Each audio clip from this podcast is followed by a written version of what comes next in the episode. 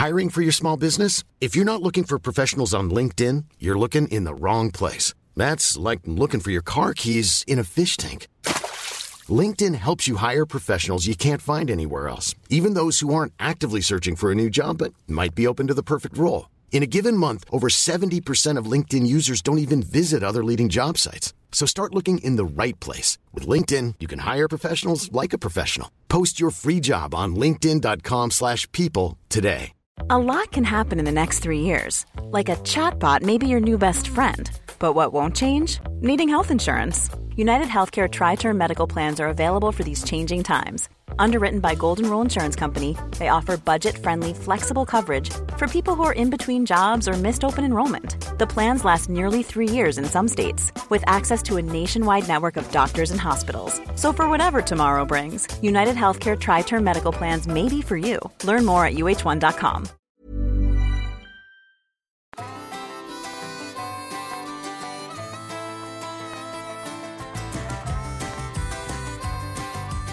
Är snusen inne, Lill-Ove? Stressa mig inte när jag, när jag håller på att ta en snus. Men då sitter man ju på strålande sol, sitter jag på en stubben ryggsäck och så är pimpelhålet där. Var är du någonstans?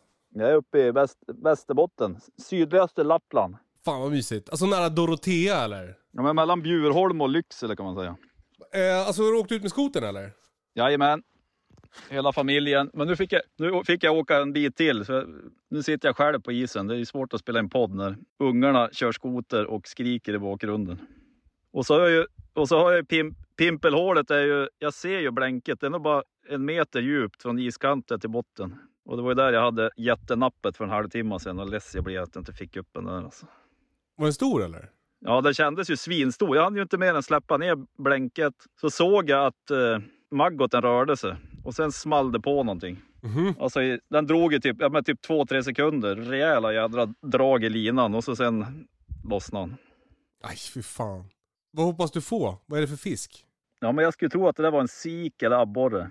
Ja. Och det är lite, de här sikarna brukar ju kunna, alltså nu är man ju ingen fiskexpert, expert, men det här vårfisket på sik, då brukar man ju försöka, alltså så här, att man kan ligga och kika i hålet, det är ju sjukt kul. Om det kommer en fisk, man ser blänket och maggoten mot en ja, men sandbotten, en ljus botten. Ja. Och så dyker upp en fisk så ser man liksom när den kommer i hålet. Så man ligger på ett liggunderlag och spanar ner i hålet. Jaha. Och sen bara pang! Skjuter man den. Ja, det skulle, kanske skulle vara effektivare. Ja det låter ju så. Ja, men det är bara härligt att komma ut. Det känns som att det är mycket så med den där typen av fiske. Att det handlar mer om att komma ut. Ja, men lite så. Nu har vi gjort någon brasa, kokat kaffe, grillat hamburgare, eh, kört lite skoter, samlat pinnar och så hittar ungarna massa eh, från någon tjäderhöna. O- oklart. Man hittade någon tjäderskit. Den suttit någon tjäder i något träd, såg att det var massa skit och så låg det en jädra massa eh, dun och fjädrar. Jag vet inte om där tjäderhönan har strykit med någon räv eller något. Mhm. Så gick de och plockade eh, tjäderhönsfjädrar och skrev påskpynt. Så det blir perfekt ju. Ja men vad vad- vilken idyll. Ja, det är sjukt mysigt. Och så var, vi, vi tog någon skoterled här och så tänkte man det måste vara lite folk ute idag. Jag har inte sett en käft på sjön. Det är ändå en stor sjö här. Det är skärtorsdag ju. Ja, nej, riktigt härligt alltså. Vad tycker du annars om att åka på semester med barnen? Ja, men det är ju svinhärligt. Men det är ju också, eh, ja, man måste ju hålla igång dem. Ja. Ibland, ibland är det nästan lättare i vardagen. De är ifrån varandra. Någon är på förskola och så går de, de två största går olika klasser på skolan. Och då kan de liksom, efter en skoldag i förskolan, då är de så här, då kan de vara ganska nöjda att se varandra. Men nu blir det som att de är, Ja. de är i luven på varandra över tid. Så det är ju så här, kvällen innan får man lägga någon plan. Vad fasen ska man göra imorgon? Det går, är man inne för länge, då blir det kaos. Ja. Och då är det bara tanka upp skotern och sticka iväg. Då brukar det lösa sig.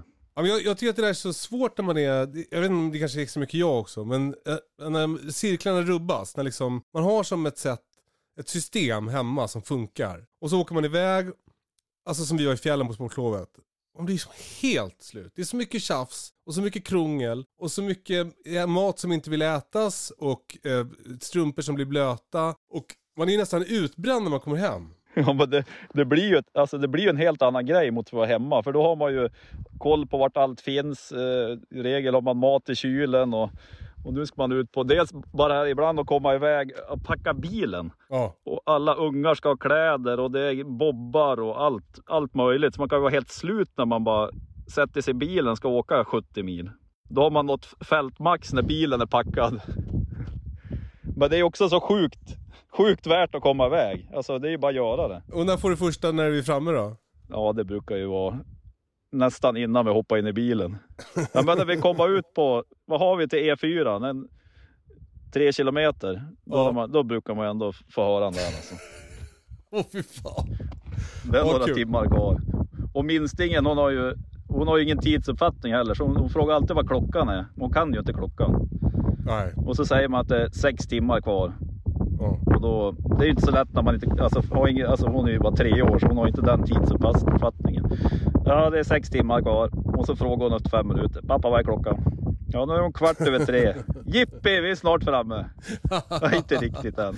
Alltså det, det där är faktiskt varit liksom en utmaning tycker jag, att förklara tid för folk som inte, eller för folk, för barn som inte har någon, någon relation till tid riktigt. Men då, då kan vi prata om hur långt det tar att köra till förskolan eller till stan eller hur långt ett, ett, en film är eller något sånt där som de har varit med om.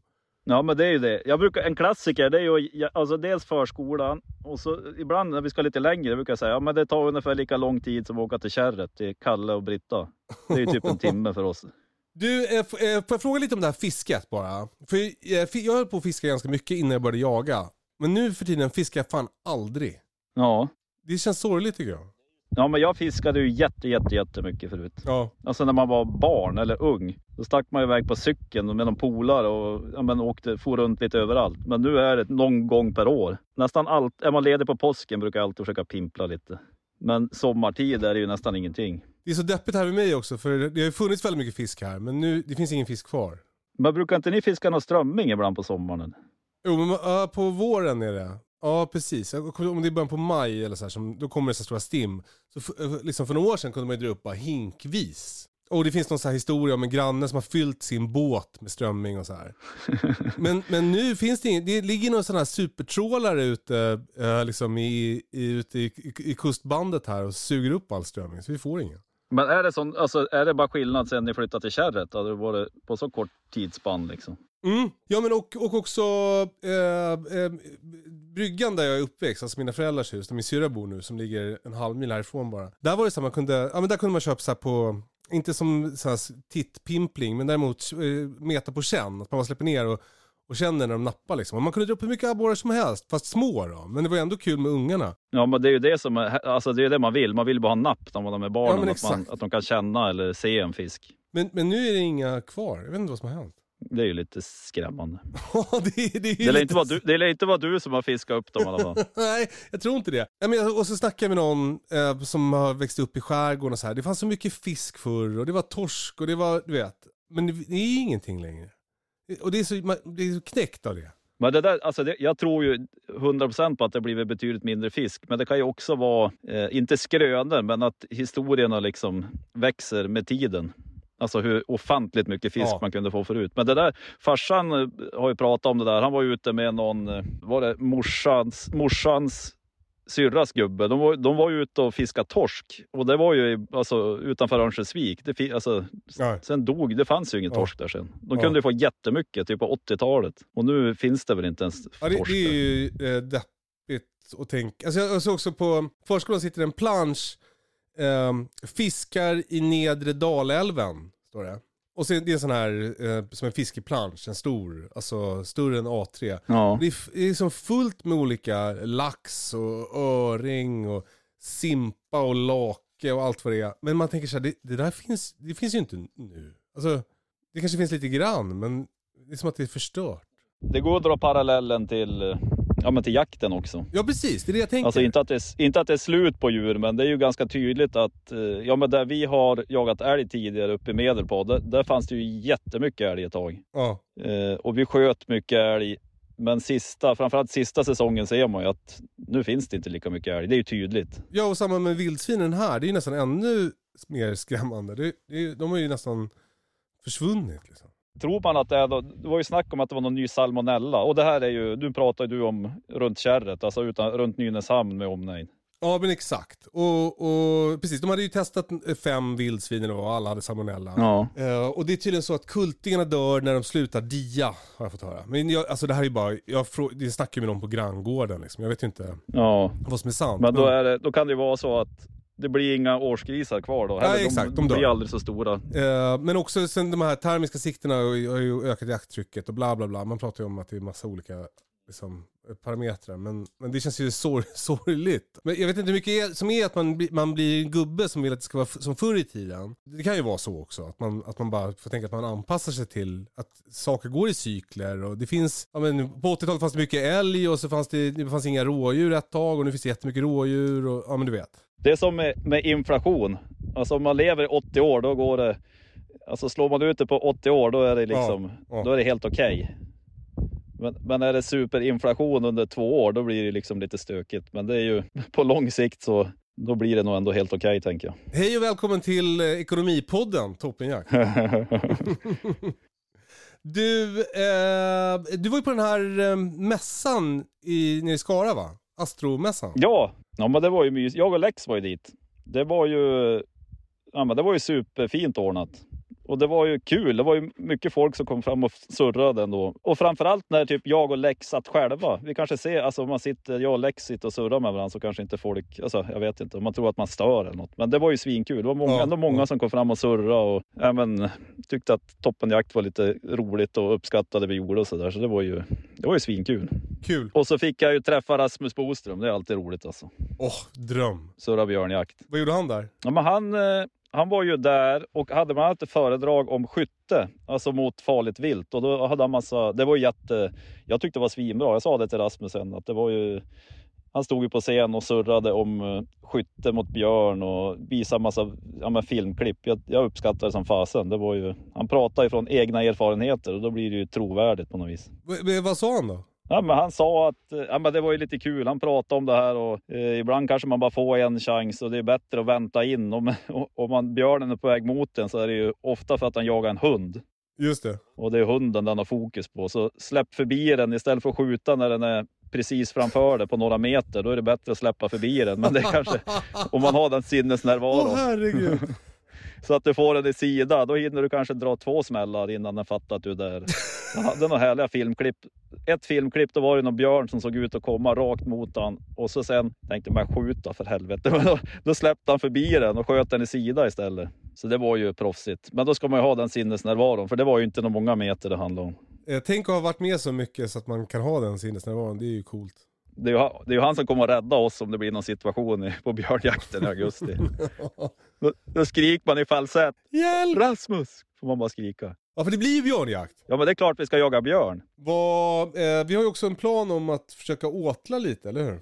Ja, men jag har ju fyllt i, det enda vi har kvar att fylla i är exakt vart vi vill ha dem. Och då är det ju, förutsättningen är ju att Länsstyrelsen godkänner de där åtlarna, annars kommer vi inte sätta upp dem. Men eh, som jag har förstått det så ska det inte vara något problem. Alltså sköter man sig bara och lämnar in, alltså fyller i all info de vill ha och eh, sköter reglementet, så då, då brukar de bli godkänd. Eh, och sen sa du så spännande att man får bara åtla med naturliga grejer. Ja men precis, åteln ska ju vara godkänd av Länsstyrelsen och så får du ju åtla med, alltså ska du åtla med kött, då måste det vara viltkött. Och med, får det vara liksom, eh, och sen spannmål och majs va? Ja, men precis. Våran grundtanken är att vi ska fylla en spridare med majs och ja, kära får man ju använda. Så det är ju förhoppningen att ja, men locka dit dem med det. Sen kanske vi, om vi skjuter någon bäver, kanske vi hänger upp någon sån också. Jag är jävligt sugen på bäverskinn faktiskt. De är ju underbara. Ja, men de måste vi ta reda på om vi får någon. Vad tror du då? Kommer vi få någon bäver? Ja, men då tror jag vi får någon bäver. Det blir ju kul. Vi ska ju glida runt i uppblåsbara, ja vad kallar man dem? Packraft heter de va? Som, som en eh, eh, satsig gummibåt. Blandning mellan kajak och gummibåt. Kan man säga. Var lite risig täckning här. Vi får försöka lösa det. Jag hör det jättebra. Hör du inte mig eller? Hallå, hallå? Jag hör det jättebra. Hallå? Hallå? Hallå?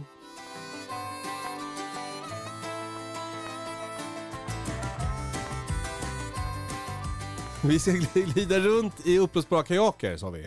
Ja men precis, så det blir mysigt. Sen har vi, hade vi någon tanke att vi ska tälta en natt. Det, här, det där blir ju spännande logistik. Då, då ska vi alltså... Eh, först måste vi dumpa fyrhjulingen långt ner efter den där ån. Mm. Och sen åker vi, åker vi med bilen och förbereder eh, där vi ska sova på natten med tält och ved och mat och allt sånt där. Mm. Och sen fortsätter vi ännu längre uppströms, dumpar bilen där och sjösätter uppblåsbara packraften, kajaken. Vad mysigt. Och så glider vi ner, jagar oss ner till där vi ska sova. Och så slaggar vi där, lagar mat, eh, myser på och så sen sjösätter vi på morgonen igen och så fortsätter vi nerströms. Och så tar vi fyrhjulingen upp till bilen och packar ihop allting vi har lämnat efter oss. Kul! Det blir, känns ju som en bra plan. Ja, det ser jag fram emot. Mm. Och så ska vi filma det där. Jag tycker att bäverjakten är typ, eh, det är en riktig favorit för mig faktiskt. Ja men det är ju mysigt. För att det är så eh, vacker tid på året. Ja men det är ju, ja men vi har ju provat det där förut. Och ja, men det är ju sjukt härligt att glida runt mitt inne, i- mitt inne i skogen efter någon å där och bara glida runt i något flyttyg och hoppas det dyker upp någon bäver. Skjuter vi i vattnet eller skjuter vi på land? Ja men vi lär väl, alltså blir det bra läge i vattnet så lär vi försöka skjuta där. Men det är ju inte, det är ju inte plättlätt alltså. Nej. Jag, jag har ju hört de som nyttjar en elmotor så man kan liksom dra, alltså ser man en bäver i vattnet då drar man igång elmotorn så att eh, båten eller kanoten eller vad man har ligger stilla. Mhm. Så att det blir, då blir det ett lättare skott. Just det. Den lyxen har inte vi. Då får man bara försöka sätta ner en paddel och bromsa farten lite och försöka skjuta, skjuta i farten helt Vi enkelt. kör en, en som paddlar och en som skjuter. Ja. Det kommer ju bli härligt. Vilken ska, vem ska filma då? Hur löser vi ut det där? Ska vi, ha, vi kanske behöver två, två uppblåsbara kajaker. Filma, filmaren får sitta i en. Och sty, både filma och styra. det kommer bli en jävla utmaning. Ja.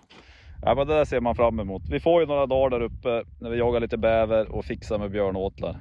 Och hämtar jämtensvalp. Exakt!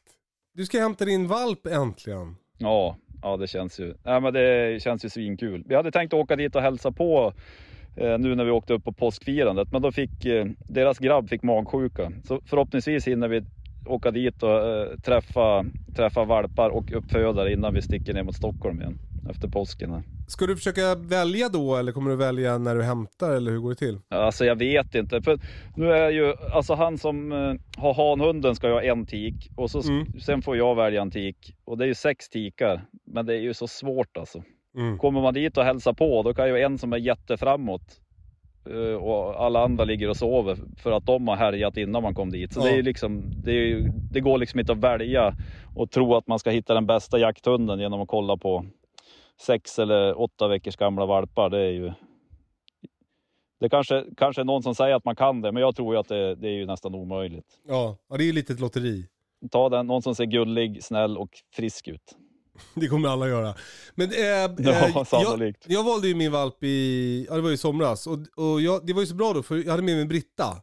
Ja, Så jag kunde fokusera på liksom, ah, man, det blir så jävla mycket surr med uppfödaren och man håller på och snackar och så här. Man har liksom fullt upp med det nästan. Så då kunde hon fokusera 100% på att kolla på valparna. Och så kunde vi utifrån det prata sen och så kom vi fram till en som vi tyckte var bäst och det var ju Kerstin. ja men kul. Och det var bara på, då var det bara Brittas känsla liksom. Ja Hon exakt. hade träffat dem lite och... Ja. Hon var ju liksom, hon var ju ganska liten Kerstin, men det, hon kände som att hon hade en, en tydlig egen agenda i trädgården där.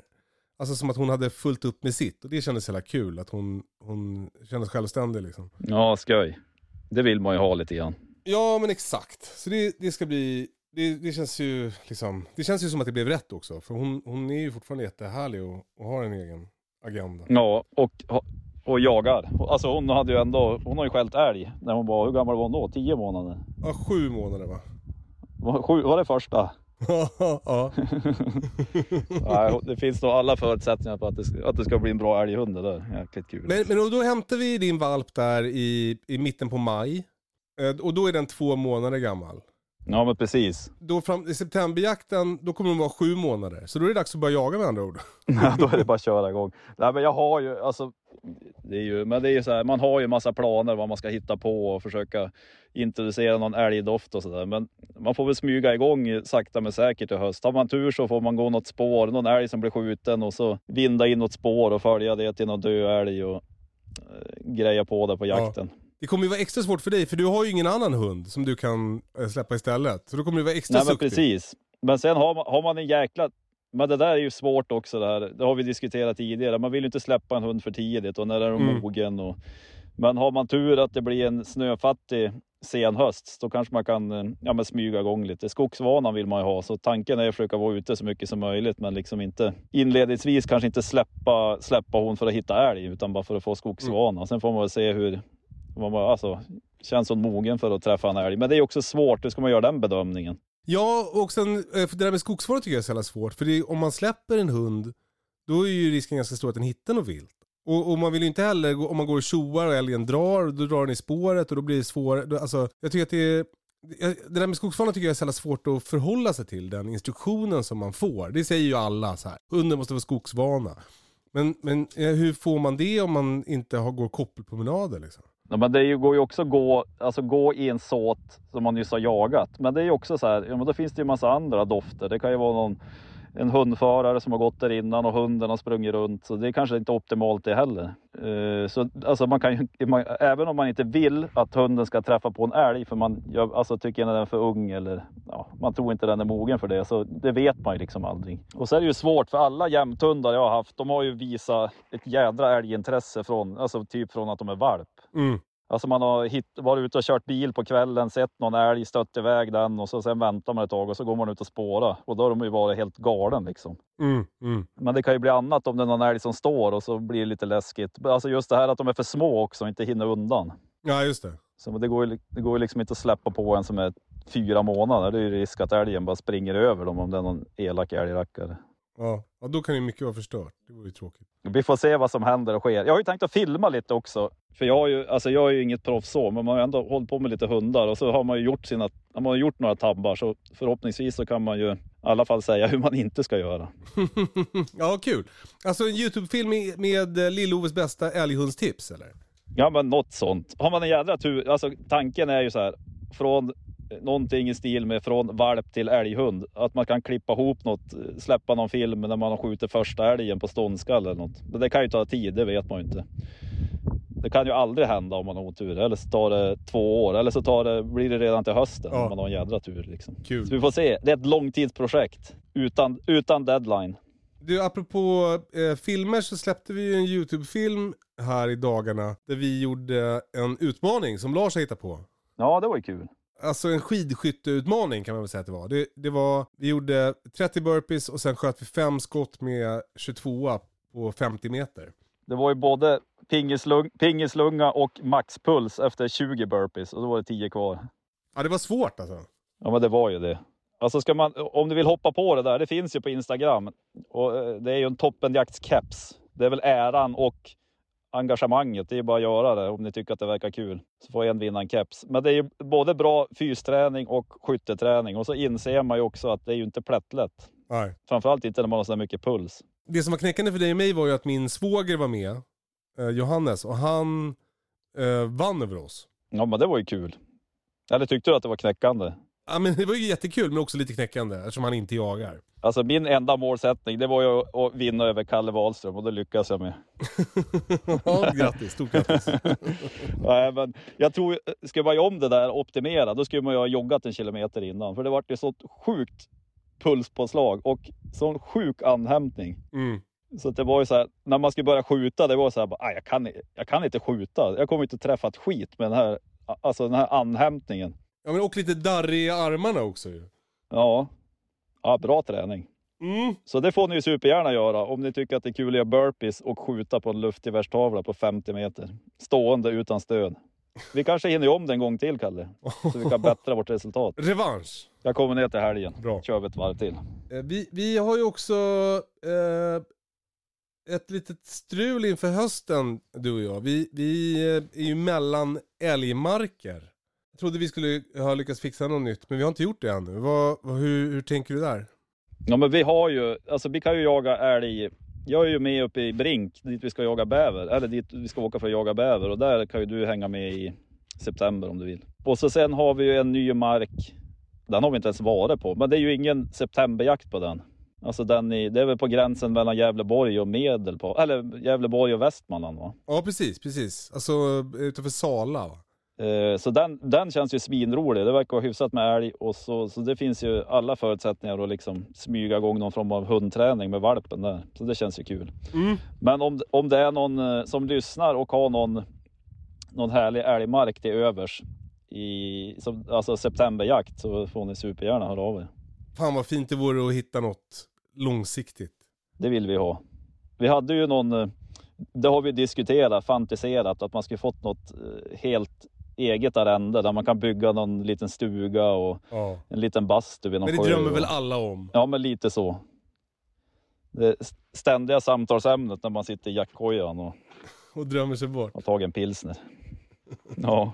Men du har inte jagat något sen sist eller? Nej, det kän- alltså, men det är ju också ett medvetet val. Det blir ju mycket på hösten. Så jag brukar ju, alltså förut var jag ju runt överallt och försökte skjuta gris i spannmål och nysådd och vete. Men det är som ett medvetet val att dra ner på den här tiden. Mm. Och inte pusha, alltså tid från familjen eller vad man ska säga. Och det känns ju svinskönt. Ja men att lägga de dagarna på hundjakten istället. Ja men precis. Nu blir det, nu ska vi, nu ska vi iväg på bäverjakten, men det gör vi ju, det är ju långt ifrån varje år. Och så, jag tror, skulle vi inte, skulle vi inte satt upp eh, björnåtlarna i samma veva och att jag ska hämta valp och det ena med det andra, då, då tror jag kanske inte vi skulle åkt upp och kört någon bäverjakt. Vi ska ju också på, under den där helgen försöka göra avslutningen på ett långt projekt som vi har hållit på med. Att du ska lära mig att skjuta långt.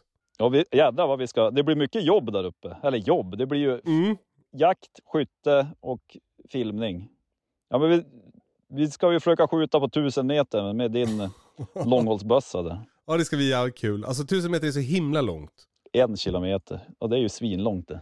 Ja men det blir spännande. Det tror jag, vi kommer att, det tror jag du kommer att pricka. Hur, eh, hur ska man tänka när man skjuter på en kilometer? Du måste ju, det, det struliga där det är ju vinden.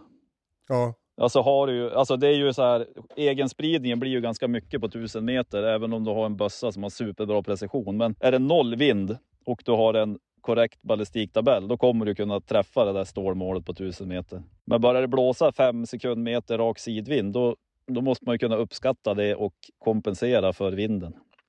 Och det är ju det som är stökigt när det blir långa håll. ja, det låter ju jättesvårt. Det blåser aldrig ingenting. Alltså på 1000 meter kommer du ha en vindpåverkan. Alltså den kan vara liten men det kommer alltid vara någonting. Och hur mycket, eh, fem sekundmeter, hur mycket blir det på tusen meter då? Oj, det blir jättemycket. Det, alltså beroende på kula, kula eller kaliber och kula och kulvikt och utgångshastighet. Men alltså det är ju fort att det, det blir liksom en och en halv meter om det blåser lite. Den är ju lurig. Uh, jag har inte heller jagat någonting. Jag, jag börjar nu eh, fantisera lite om, det finns ju möjlighet till bäverjakt här vid mig. Och jag börjar fantisera lite om att jag ska åka ut någon kväll till med kanske någon unge eller sådär. Men det har inte blivit av. Ha, finns erbjudandet kvar sedan i fjol när vi rensade bäverbeståndet? jag, tror, jag tror det. Jag, jag har inte, jag har inte frågat, jag bara utgår från det. när de hade varit ute, eller det var en som hade varit ute ganska många kvällar och vi åker dit och så du skjuter en bäver efter tio minuter. Men det där är ju svinhärligt, det är ju inte så långt från dig och så är det lite, vad ska man säga, det är som någon kanal där och så är det ju någon sån här andvatten med lite, alltså det är så här, känns ju optimalt för bäver. Mm. Och det kändes ju i alla fall då som att det var hyfsat gott om dem. Vi såg väl, vi sköt två och så såg vi väl någon till också, var det inte så? Ja, vi sköt väl på den där som vi, som vi inte fick tag på sen också. Ja, den som låg och flöt i någon vassrugge och så sen när vi kom dit med båten var den borta. Så den hade ju sjunkit tyvärr. Men det är, nu är det bäverjakten. Sen ska vi ju Sen har vi ju bjudit in Rasmus Boström att komma och jaga gris i sommar. Vi hoppas han kan dyka upp Vår någon husgud. gång kring midsommar. Mm. Men det vore ju kul. Och då är ju planen att vi ska träna lite skytte inför björnjakten och så ska vi jaga gris på kvällen, natten. Låter som en film det också. Ja, det lär det väl bli. Nej men det, det känns ju spännande med, med Rasmus den här, det här att han skjuter äh, liksom, eh, skott på farligt vilt. Det kan ju också gälla vildsvin i spannmål. Ja, då kan de ju komma riktigt nära. Ja exakt. Det, det drar man sig ju lite för om man inte, om man är, inte heter Rasmus Boström. Man kanske känns lite eh, orolig. Ja. Och då, då är det ju väldigt svårt att jaga i spannmålen. Men om man vågar komma in riktigt nära, då, då kanske det inte är lika svårt längre. Men det är ju det som, det är, ju det som är svinkul med och smyga runt i ett vetefält runt midsommar när det börjar med mjölkmoget. Och så har de inte trampat ner eller att det blivit någon felsådd eller vad ska man säga, att det inte har vuxit så bra. Då är det ju jättetätt. De enda grisarna man Mm. ser när man står och kollar, det är ju typ suggorna och galtarna. Årsgrisarna Ja. försvinner ju vetet och så måste man hitta något ställe där man kan smyga på dem och då kan det ju bli skott på riktigt nära håll. Något, något, något sprutspår eller någonting. Mm. Du, eh, eh, jag vill fråga mer om den här astromässan. Får jag det eller?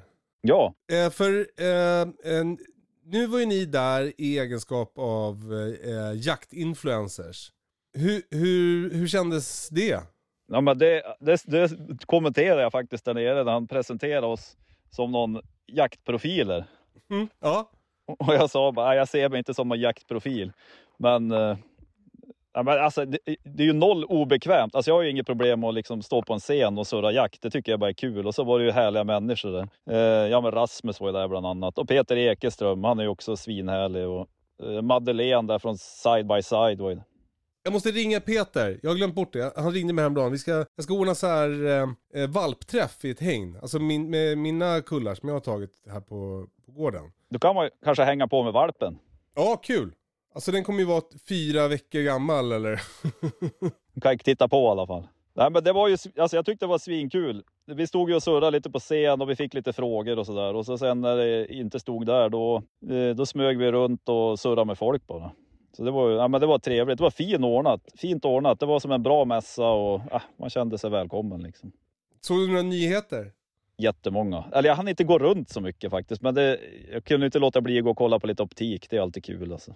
Vad fanns det då? Och det finns ju massa, ja men det, det fanns säkert jättemycket nyheter. Men jag är, alltså jag är inte så här superuppdaterad på allting heller. Om det kommer, alltså typ som jaktkläder är jag dåligt uppdaterad och bössor är jag ganska dåligt uppdaterad Mm. också. Optik däremot hade jag, har jag lite bättre koll. Ja men det var mysigt. Det var, och så var det jättemycket folk där. Det kändes som att eh, folk hade sett fram emot någon jaktmässa. Liksom komma dit, kolla på prylar, äta god mat och så bara surra med andra jägare. Ja, mysigt. Så det, det ville man göra om.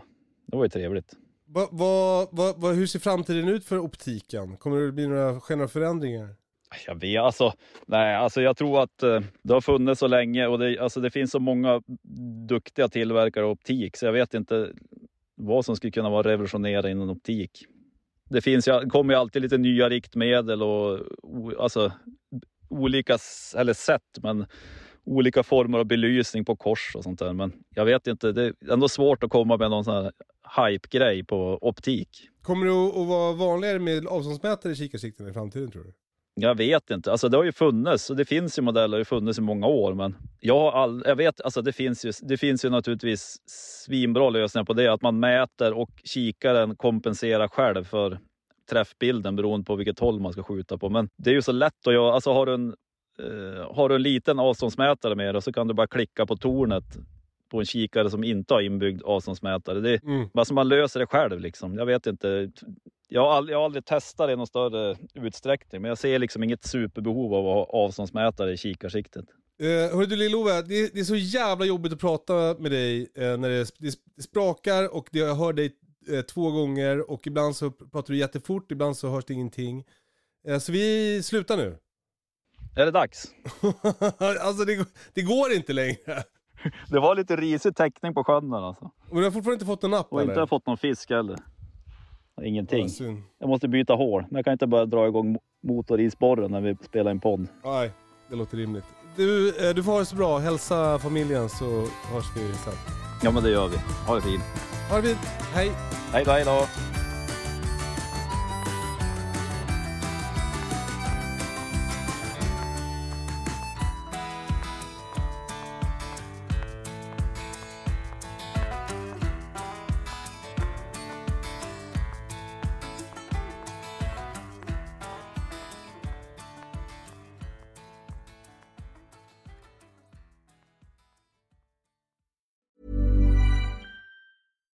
Hi, I'm Daniel, founder of Pretty Litter. Cats and cat owners deserve better than any old fashioned litter. That's why I teamed up with scientists and veterinarians to create Pretty Litter. Its innovative crystal formula has superior odor control and weighs up to 80% less than clay litter.